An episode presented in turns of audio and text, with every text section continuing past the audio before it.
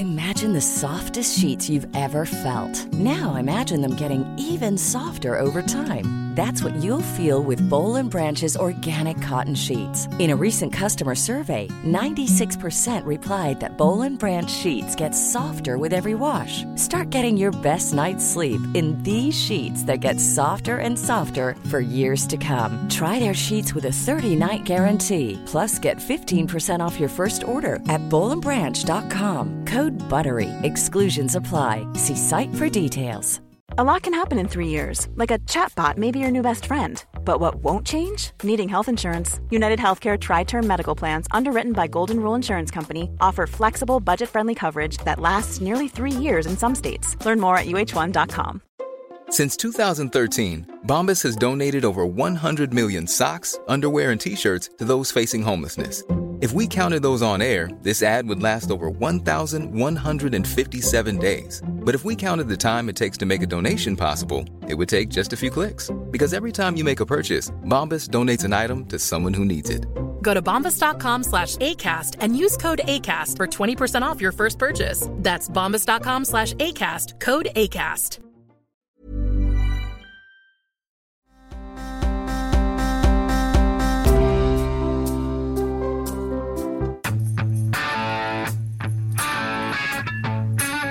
There's nothing they can ask me that I won't give them a proper answer to. Some people will like it, some people won't like I it. I agree with that. But look, You let, answer the let question. Biden sit through an interview like this. He'll be on the ground crying for mommy. He'll say, "Mommy, mommy, please take The me home." fact is, the president is out there. He's out there in this broiling heat with me for an hour. Took all the questions. Uh, you can like his answers or dislike them, but he had he had answers. And Joe Biden hasn't faced that kind of scrutiny. Me and hasn't Brad fa- first met, I didn't think we'd get along, but turns out we kind of agree on everything. Your racial identity is the most important thing. Everything should be looked at through the lens of race. Jakes, you owe me a Coke. We both have a lot of opinions about people of color, even though we barely know. What a what a day! What a day! What a day! You don't want to lose your black card. Sorry, I don't know. I just Sorry, I'll tell. I'll explain what you're hearing right there a little bit later as we get into the show. But um, it, there is so much happening. There's so much interesting stuff happening. If you listen to Gerry Callahan's one, when I'm going to yell at my daughter, Sally, can you please be a little quiet? I'm recording the podcast. Okay. What is James doing? Talking. James, please be quiet, guys. Okay. You're breaking the seamless continuity in the podcast. All right. Um, where was I? Oh, yes, I'll be on Gerry tomorrow. You're probably listening on tu- uh, Tuesday morning, so that'll be today. That wasn't yelling, by the way. You could tell that wasn't yelling. That was um, soft and gentle parenting. And um, so I'll be on tomorrow. But they've got uh, this great audio that they had today. He and Aiden had this. Uh, this stuff that was uh, just crazy about it, it, an activist in Boston who's who's uh, just got a very interesting belief system, but she's she's supported. She's very popular in political circles, and everybody courts her for her opinion, etc. And we'll talk a little bit more about it tomorrow. We've written and uh, we've written an editorial on the on the subject. It's just crazy, man. This is an interesting year, isn't it? So, first of all, I want to. Uh, yesterday, of course, everybody, Chris Wallace was the greatest hero in the face of the earth, on the face of the earth, because, you know, he really put the uh, screws to Donald Trump in that interview. I thought it was a good interview, a strong interview by Chris Wallace. And for Trump, I thought he did a good job. But if you don't like President Trump or Donald Trump, and you just the way he speaks and obfuscates and flimflams gets to you, you're going to hate it and think he just sounded like an idiot. But I thought that he used that was all street for Trump. That was all street street uh, talking. I thought he made some good points. And Wallace is tough. And if it does nothing more than bring Joe Biden out, then it's going to be politically a politically smart thing. So Chris Wallace was everybody's great hero yesterday after uh, you know putting grilling Trump for one hour. Today now he is everybody's villain because he uh, essentially opined about Donald Trump's opponent. The fact is, the president is out there. He's out there in this broiling heat with me for an hour. Took all the questions. Uh, you can like his answers or dislike them, but he had he had answers. And Joe Biden hasn't faced that kind of scrutiny, hasn't faced that kind of exposure. Uh, you you got to feel at some point he's going to come out from the basement. I know he's done a few few events, but but pretty selected, and oftentimes just reading from a teleprompter. He's going to have to do be more exposed and take questions just as tough as the ones I asked this president. I hope he'll do it with me, or maybe a little bit less. I hope he'll do it with you. Uh, but you know he's going to he's going to have to do it with, with with with a bunch of people, and of course he's going to have those three debates with the president. And you know that the president can handle himself in these debates. The question, I think there is an open question there. Can Joe Biden do the same? That is absolutely an open question. We're going to find out. Now, we're going to go to Joel Pollak from Breitbart in just a moment. And uh, he has just written a book called Red November Will the Country Vote Red for Trump or Red for Socialism? And that book is now out on Amazon. And he's been covering, he, co- he covered the entire Democratic field uh, for about a year, and uh, we'll get some stories from the road from him, his own his own um, his own interactions with Joe Biden, one of which was uh, became virally famous, and um, he's an interesting guy. I first talked to him about four years ago, actually, at the Republican convention in Cleveland, which was a really good time. And uh, he's an interesting guy. And uh, we'll get, get to that in a second. First, I want to play just do a couple of fun things here. There are these guys, I'd never heard of them before. These guys on Twitter who put together this bit. Their name is uh, the Boycast. Okay, so from a podcast, the Boycast with Ryan Long. It's on YouTube.com, Ryan Long Comedy, and uh, Patreon.com called the Boycast. The Boycast. And this this bit, it's a video bit, is called "When Wokes and Racists Actually Agree on Everything," and it's very smart. So the the video just shows one guy, two guys in t-shirts. One says woke and one says racist, and that's the entire bit. Is their similarities? When me and Brad first met, I didn't think we'd get along, but turns out we kind of agree on everything. Your, Your racial, identity is the most important thing. thing. Everything, should be looked at through the lens of race. Jinx, you owe me a coke. We both have a lot of opinions about people of color, even though we barely know any. I say colored people, but as long as we're classifying them, we both think minorities are a united group who think the same and act the same. And vote the same. You don't want to lose your black card. Sorry, I don't know. I just think we should roll, roll back, back discrimination laws so we can hire based on race again. Jinx, now you owe me a coke. Hey, tell him what you told me yesterday. White actors should only do voices for white cartoon characters. I've been saying that for years. Stick to your own. Us white people, we have so much privilege. I agree. It is a privilege to be white. Ask him about interracial dating. All I said is that black men who date white women have internalized racism, and white men that date ethnic women are fetishizing them. Guys against interracial dating now. Like, am I being pranked? Did Boomer put you up to this? Ugh, you know that taco place is white owned? White people should be making white foods like Kraft macaroni and cheese, no seasoning, not even salt. It's like he's a mind reader. I mean, I've been pushing for segregation forever, and my man does what? I created an improv comedy show exclusively for ethnic people. Guy segregates comedy on my birthday. White people need to stop wearing dreadlocks and they need to stop appropriating black people's music. Shaved heads and country music, the way God intended. You know, all white people are racist. I'm listening. Even if you have a black wife or a black friend group, you're still really racist. You know, we just kicked the guy out of the organization for having a black girlfriend, but if you can promise me he's still really racist, we'll consider letting him back in. Black people should only shop at black businesses.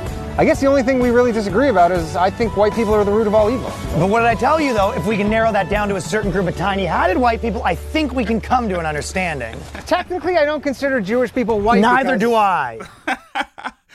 How funny are those guys? That is the Ryan Long, the boy cat, the boys cast with Ryan Long, and uh, and those guys are just hilarious. Okay, one other cool thing I want to get out of the way before we talk to Joel Pollak of Breitbart is um, something I missed a couple of weeks ago. There was this viral video of Billy Joel.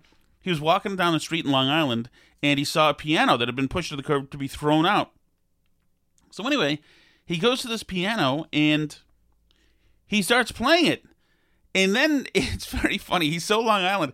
And then you'll hear he's like, "This is a perfectly good piano," and he's checking it out, and he's like, uh, it, "It's just very interesting, just to show. It's just like it's just a, a, a, regular guy, and nobody, somebody's on the sidewalk near him. I don't know if they recognize him because in this video he's wearing a a really dorky like helmet. I don't know, and he's a little puffy these days, Billy. So I don't know if anybody can understand who he was, but I just love this. So here he is. He finds a piano. He starts playing.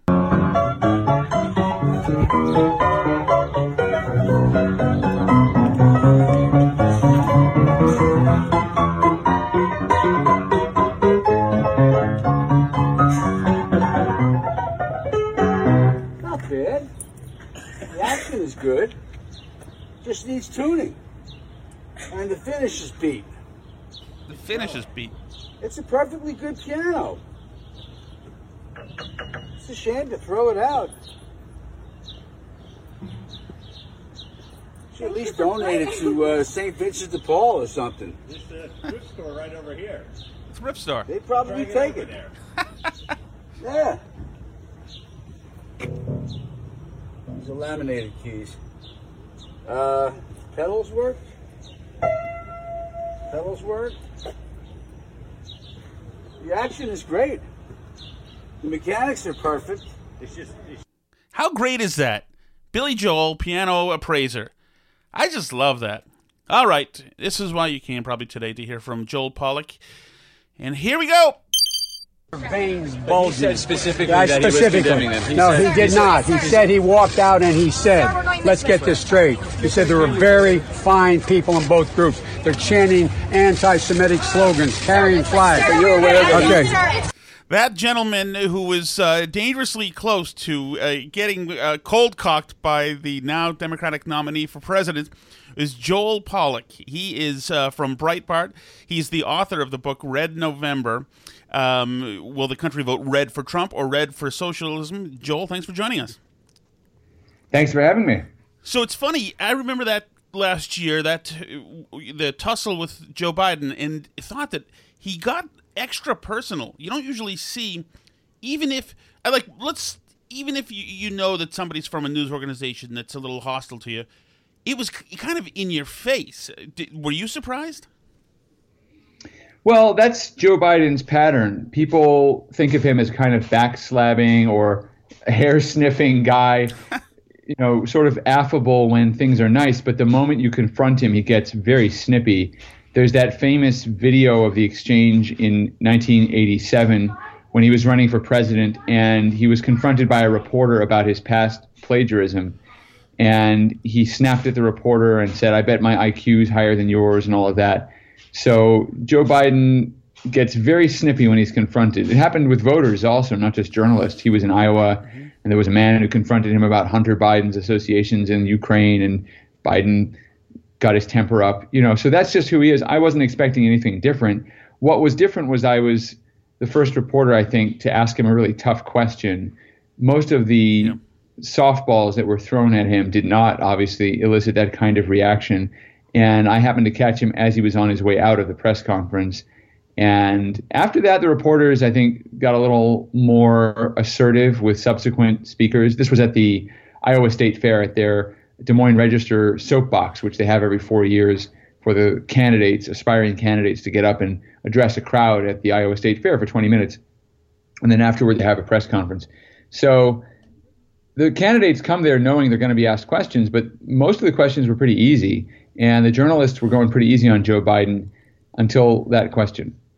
You know, so we've seen, we saw that, okay, and you, so he can get bristly with reporters, like you were saying, but when going after the woman at the town hall about the dog-faced whatever it was, the supposed John Wayne thing, calling the other guy fat, maybe that was just a mistake, but the guy at the at the auto plant, he asked him to step outside. The guy who was confronting him about the uh, automatic weapons, Yeah. he literally Pick said, "Step outside." Uh, picking a fight with a guy about 40 years younger than him with about 50 fewer pounds on him. I mean, I don't, yeah, that's how Joe is. He just talks that way. But these And are voters, Joel. These are these are voters. He needs these people. You can't threaten to beat the crap out of them.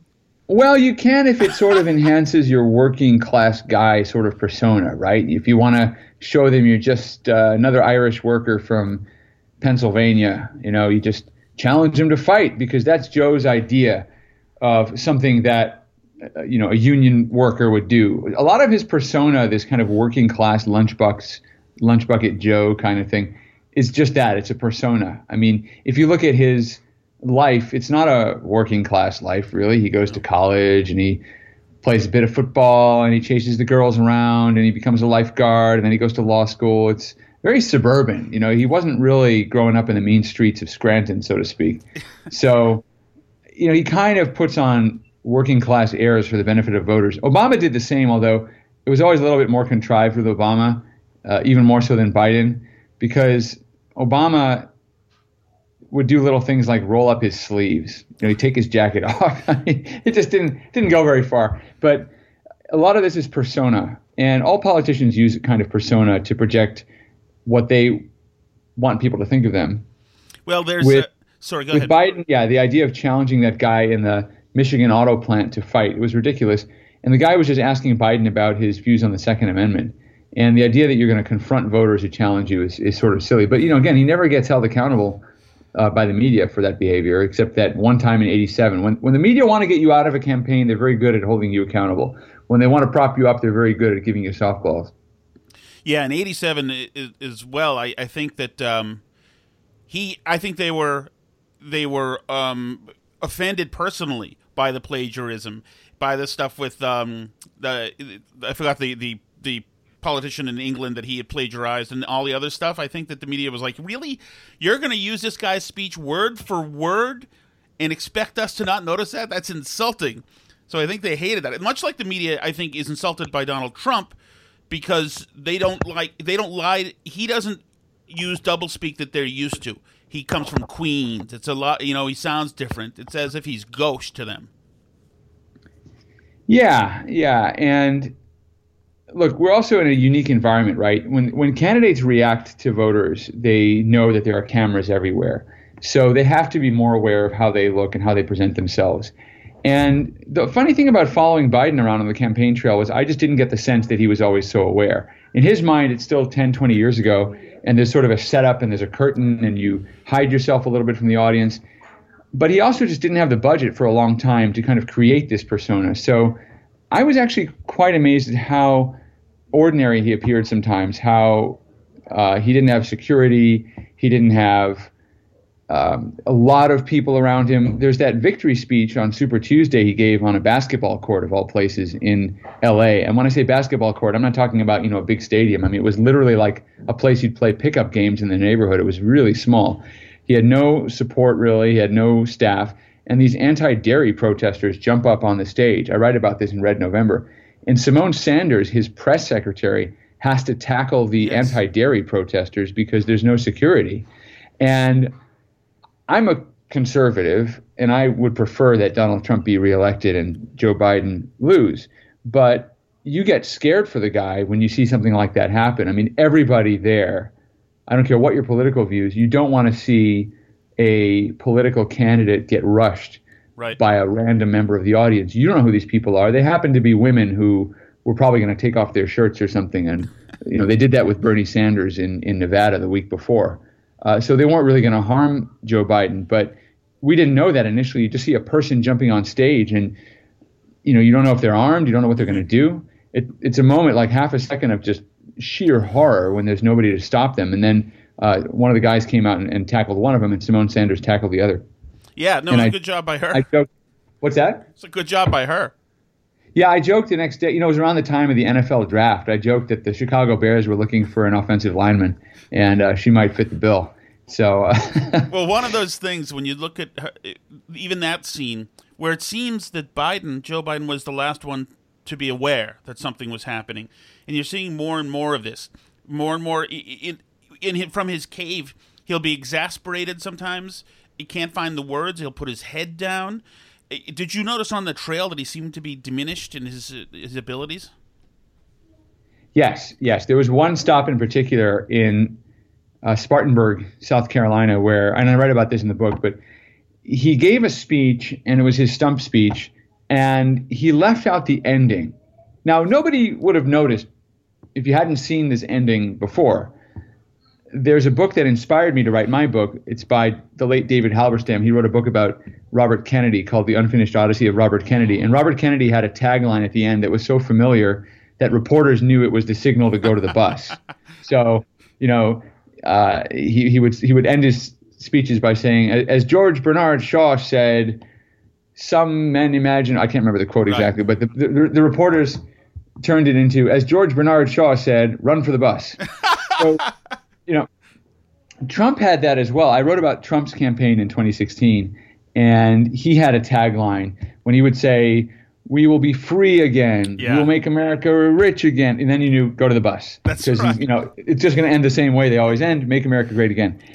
So Biden had a kind of tagline, but he forgot it. And people started leaving because they thought it was over. And the music started playing. So these people are filing toward the exits and they're leaving, they're through the door, and then Biden realizes he forgot his ending. And so he grabs the microphone back and he starts shouting the end of his speech. Oh.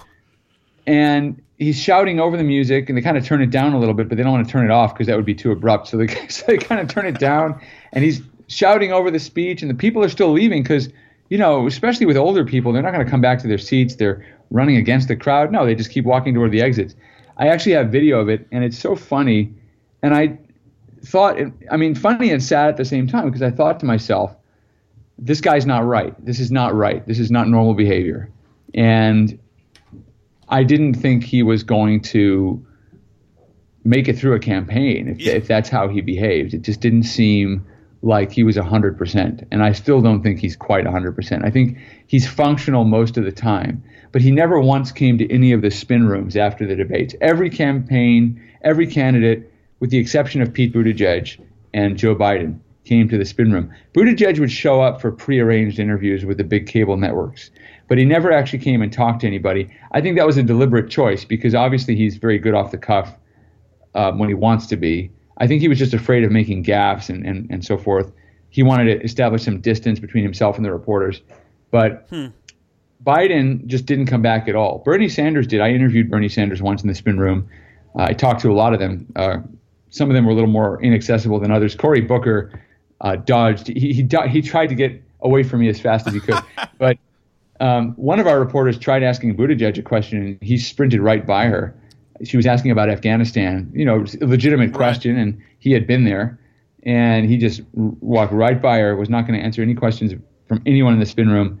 Eventually, I wrote a story about why is Buttigieg ducking the spin room.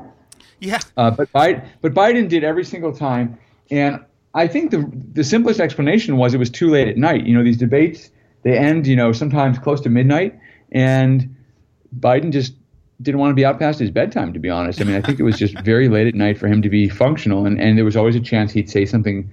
I mean, with Biden, there's always a chance he'll make some sort of gaffe, but I think especially late at night when you get to a certain age, you're not as sharp after you know 11 p.m. So I, I think that was a deliberate decision not to go out there.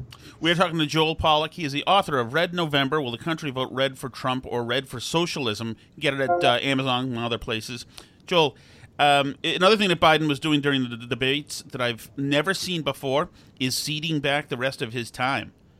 He'd be done and say, "Oh, go, go ahead," Yeah. and he'd Well, he- yeah, he, he would look at the clock and say, "Well, I got to stop now." Right. You know, nobody else did that. Yeah, it was it was an odd habit he had of just sticking to the time, and in a way, that's what he's doing now, right? He's just sort of biding his time. He's Yeah. Biden is biding his time. He's he's sitting in his basement and hoping that the polls stay where they are and letting time tick away. And every week he emerges and gives a little speech, which sounds just like the speech he gave a week before, and that's how he's going to run out the clock. I, you're right. In, in so far, it seems to be working, but but you know, even so, there's still weekly is something that happens with Biden that is notable.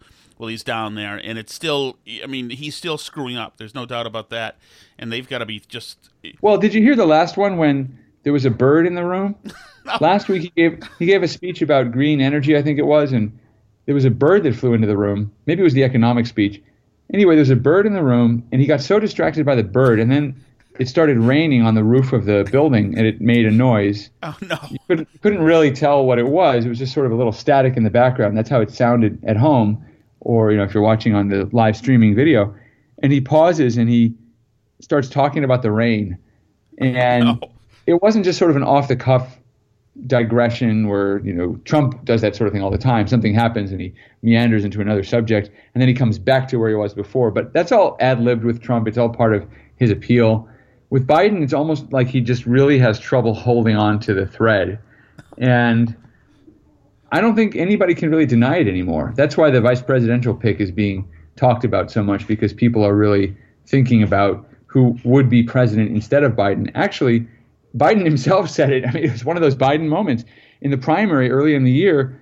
He said he would have to nominate someone much younger because he might die in office. literally, he literally said that. You know, I'm going to pull that up while I'm talking to you. That's, that's, It- I, I've talked about it in my book. I mean, I actually quote him. Um, but it was the most bizarre thing. He said, you know, I, I might die in office, and people kind of laughed nervously. Well, that's And then- yeah, that's straight up scary. I mean, he always intimates he's been very clear that he's a like a transitional president, so he's a seat holder essentially, and that's enough. But to literally say that he's going to pass away, Jesus, it's going to be a it's going to be a dark uh, a dark exercise. All right, we dropped there for a moment. We are back with Joel Pollak. He is uh, author of the book Red November. Will the country vote red for Trump or red for socialism? We were just talking about Joe Biden losing a step. And um, let's see. I, I actually, you were hunting for some audio, I think, of him. Uh, Yeah, it's it's okay. Uh, he basically, I, I can't find it now because of our internet going out. We have no idea exactly why. there has been a string of cyber attacks around the world, though maybe it's related to that. But in any case, he said that he would consider a much younger running mate, and he said that that was because someone uh, might be necessary because he might die. And and people kind of laughed a little bit, but but he said, no, you know, not a joke, not a of joke. course, of course. Uh, that's that's uh, honest. It was honestly. Oh, here your Skype calls coming through. Oh, uh, that was honestly something that, that he was that he was already thinking about. So So it's very interesting now. For so he's got to choose a running mate now, and uh, people are thinking that he's going to choose um, a, a black woman to run. And uh, you know, Kamala Harris would seemingly fit the bill, but she did stab him during that uh, during that race. I mean, is this something that he can just look past? You know, because she attacked him, she's the only person who can really absolve him, and she attacked him over racial issues. So that's normally a, deal breaker, but she will certainly, I think, absolve him, forgive him, and all that stuff to get onto the ticket. There's no doubt. And because she's the one who made the attack, she will be the one in a position to offer that sort of forgiveness. Hmm.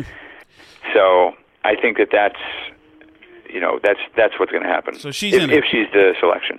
So, uh, one other thing that jumped out about the race that I could never get over was in CNN on CNN when the hot mic and you you've been in broadcasting for a while when the hot mic caught Liz Warren and Bernie Sanders having an exchange something she said uh, like you lied about something about saying a woman couldn't win or something and Sanders said I'm not going to to talk about this Liz no I didn't no I didn't and somehow CNN had a hot mic on this. It was the only hot mic on the stage, and somehow they had their camera rolling closer towards the two of them. I mean, is this Yeah, what a mystery it was that that hot mic was open. But that whole exchange. So Elizabeth Warren had just leaked that in a private meeting in December 2018, Bernie Sanders had told her he didn't think a woman could win for president. Now, I don't know what he said to her, and his version is obviously different from hers. But she made this accusation and then repeated it, and he said it didn't happen. So you can expect that, right? Two people have a conversation, one remembers it one way, another remembers it another way, and he adamantly insisted he never said that. It also doesn't make sense that he would say that. He might have said something like, "Well, it's harder for a woman to win," but I don't think he would have been discouraging her from running. I mean, Bernie Sanders may be many things, but one thing he isn't is a bigot. right? And I was always treated fairly by the Sanders campaign. I always saw them treat other people fairly. They had some labor trouble and some complaints about unequal treatment, treatment, you know, within the campaign by senior staff and all kinds of things like that. But it just doesn't strike me as a Bernie Sanders thing to do. And in any case, he said he didn't do it. She said he did. And then when the hot mic was on, you know, the debate was over. They left the hot mic on, and she said to Sanders, "Are you calling me a liar?" Yes. on national television. Right. And he said, no, let's not do this here. Because they were still in front of everyone, and that's the stage of the debate where everyone's supposed to shake hands and make nice to each other and walk off together. So it was really, really awkward. Yes, and that's the same. T- in, remember, the CNN panelist had asked the question as if it was already fact. You know, during that debate. Right. And I'm trying to remember which uh, CNN moderator it was, but uh, she asked Elizabeth Warren, or no, she asked Sanders about it, and he denied saying it. And then she asked a follow up question to Warren as if it were true. In other words, as if Sanders hadn't just denied it. It was so bizarre. So it made it look like an obvious setup. I think that was the Iowa debate, if memory serves, and I think Elizabeth Warren's strategy of attacking Sanders actually backfired because I think that Democrats wanted to see someone who could unif- unify the party, and by attacking, she failed to do that. Yeah, yeah, I think you're absolutely right on that. Um, one other, uh, two other campaign questions. Then I just want to get to the title of the book and what this bodes for November. But what the hell happened to Beto O'Rourke? I mean, I work at the Lowell Sun, and Jack Kerouac is a legend around town. A year and a half ago, Beto O'Rourke was essentially Jack Kerouac, and we're all supposed to be excited about him. We learned about all the books that he read and his music, etc. This guy just imploded. What happened to him? Well, first of all, he was very physically awkward, and that's something Trump picked up on right away. Uh, O'Rourke had this habit of jumping on tables and waving his arms around when he spoke, and it, it just was so bizarre that people started to realize this wasn't really to be taken seriously. It was almost like an imitation of Obama's speaking style, coupled with something else. It, it just it just didn't seem right. Uh, Beto also failed to impress in any of the debates. He didn't seem to have any gravitas. He had some talents, I will say. I, I went with him, and I, I write about this in Red November. I went to uh, a protest outside a migrant facility that was holding teenagers who were caught crossing the border illegally, and he was there. And he did something none of the other candidates did, which is he listened very closely and carefully to what he was being told by the activists around him. Most of the other candidates came and went, and they usually said something, but he really listened. He's a very good listener, or at least he gives the appearance of listening. But then he got on a step stool and he started making a speech, and it just went on way too long. And he could feel the campaign slipping away. I think at that point already, it was the first debate, and he just really hadn't made an impact. So, you know, he just never really got off the ground. And the, the final straw for him actually was when he kicked me out of one of his events. and I, I tell that story in Red November. But basically, he kicked me out of a meeting at a black college named uh, Benedict College in South Carolina, and it was it was really bizarre because there was no reason to kick me out. They just saw the Breitbart guy was there, and so they just uh, to, got a police officer to escort me off the campus. And later, they had to sort of climb down and apologize, and you know, but it was just the beginning of the end because he had styled himself as a kind of champion of a free press when he ran for Senate against Ted Cruz, and he turned out to be anything but in practice. Yeah, that's interesting that they'd toss a reporter, even if you're from some place like Breitbart. Um, and to them, obviously, that's antithetical to all their belief system. But that's very telling, a good telling sign of maybe of a bad campaign. that doesn't know better, you know, because that gives you something to do. You know, it gives you copy already, and it um it just looks bad. It's, it's bad. Like so, the last um, does uh, Andrew Yang have a future? Oh, sure. You know, and he's one of the smarter guys out there. Um, notably, he was one of the only Democrats who actually offered to work with the White House Mm-hmm. when the coronavirus started. He offered his help. He offered suggestions. We have a stimulus check program partly because Andrew Yang suggested it, and he worked with the White House on that program. So that I thought was a mature leadership. Yeah. Uh, that, that, that's a sign of maturity. We didn't see that from Biden or Sanders. So I think that he did did himself uh, you know a great service there by doing that, and I think he does have a future. Probably not a political future, but maybe a future in government. Yeah, and his followers seem like a really nice bunch of people. I've uh, inter- I've, I've, the Yang Gang, yeah. Yeah, they're great. They're great. Okay, so the book is called Red, Red November. Will the country vote red for Trump or red for socialism? Right now, Joel Pollak, it, it I think it looks like it looks like culturally anyway with this de-evolution that's happening. Uh, how are we not heading for socialism? Well, you make a good point, which is that regardless of who wins or loses this election, we still have this very powerful and rambunctious left wing to deal with. And, you know, ideally, in my ideal world, uh, you, you'd see the Democrats lose several elections in succession. And that's what it'll take to get the left to rethink its strategy. You also might see some effects of the coronavirus, honestly. I mean, people are going to be rethinking higher education, mm. which is where all of this ideological stuff actually lives and thrives. If people aren't going on campus anymore, if they're not going to be subjecting themselves to this kind of indoctrination, maybe you get sort of a more diverse perspective. I mean, there's nothing wrong with reading Marx, but that's not all you should read. You should read some Hayek. You know, you should read. You should get a little bit more diversity in your intellectual diet. So maybe people will rethink that. But you know, in in the early '90s or mid mid '80s, late '80s, early '90s, the Democratic Party lost several elections in a row to Ronald Reagan and then George H.W. Bush, and they had to rethink what they were doing, who they were pitching to, and they came up with Bill Clinton. And Bill Clinton won the next election with an assist from Ross Perot, but basically he won running as a centrist, and people remember those days, the 90s, as probably the happiest and least divided days in recent American history. I'm not sure it was because of Clinton's personal merits, because of course he had some very deep personal flaws, but it was the approach they took where they were pitching to the American middle. And they also had Republicans in opposition in Congress, and Clinton found a way to work with them. So the system was working pretty well. You had a balance of power, you had a balanced budget, and you allowed room for other things to take over in the culture other than politics. You had the internet boom, the dot com boom. You had mm-hmm. a, a profusion of, of musical artists coming out, lots of different styles. You had you had art, you had architecture. I mean, the '90s. I, I don't want to romanticize them because they were kind of grungy, but you know, it, it was a happier time. I think many people would say than than than much that followed.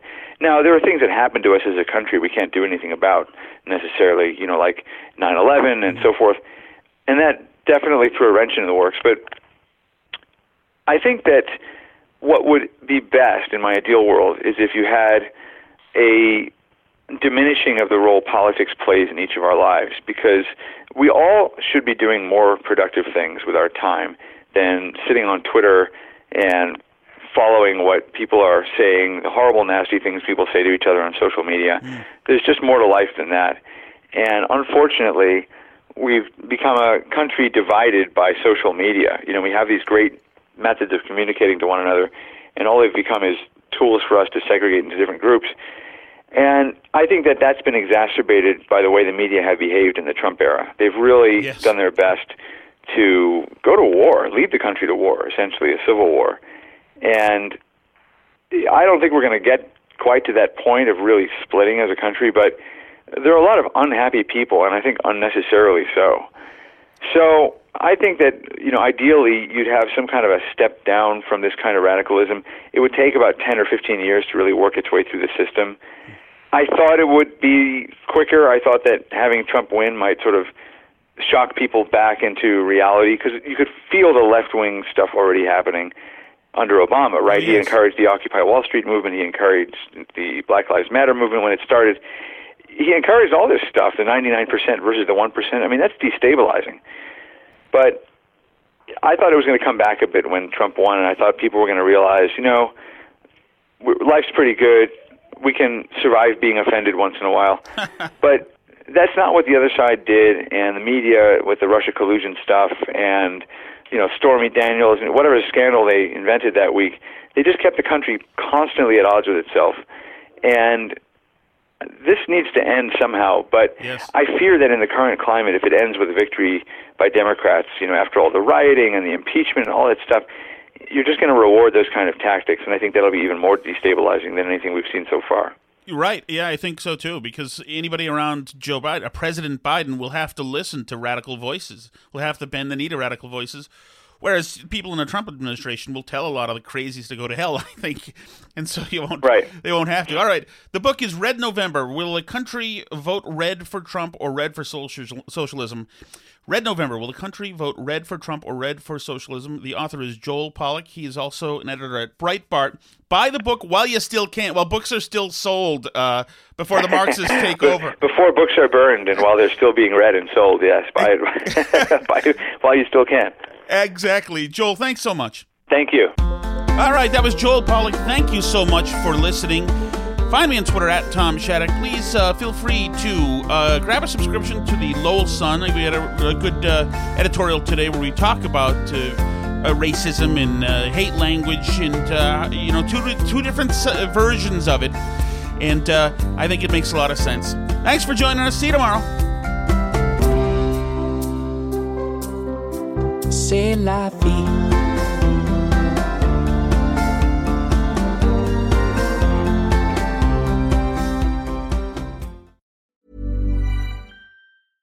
Imagine the softest sheets you've ever felt. Now imagine them getting even softer over time. That's what you'll feel with Boll and Branch's organic cotton sheets. In a recent customer survey, 96% replied that Boll and Branch sheets get softer with every wash. Start getting your best night's sleep in these sheets that get softer and softer for years to come. Try their sheets with a 30-night guarantee. Plus, get 15% off your first order at bollandbranch.com. Code BUTTERY. Exclusions apply. See site for details. Hi, I'm Daniel, founder of Pretty Litter. Cats and cat owners deserve better than any old-fashioned litter. That's why I teamed up with scientists and veterinarians to create Pretty Litter. Its innovative crystal formula has superior odor control and weighs up to 80% less than clay litter. Pretty Litter even monitors health by changing colors to help detect early signs of potential illness. It's the world's smartest kitty litter. Go to prettylitter.com and use code ACAST for 20% off your first order and a free cat toy. Terms and conditions apply. See site for details. Planning for your next trip? Elevate your travel style with Quince. Quince has all the jet setting essentials you'll want for your next getaway, like European linen, premium luggage options, buttery soft Italian leather bags, and so much more. And is all priced at 50 to 80% less than similar brands. Plus, Quince only works with factories that use safe and ethical manufacturing practices. Pack your bags with high-quality essentials you'll be wearing for vacations to come with Quince. Go to quince.com slash pack for free shipping and 365-day returns.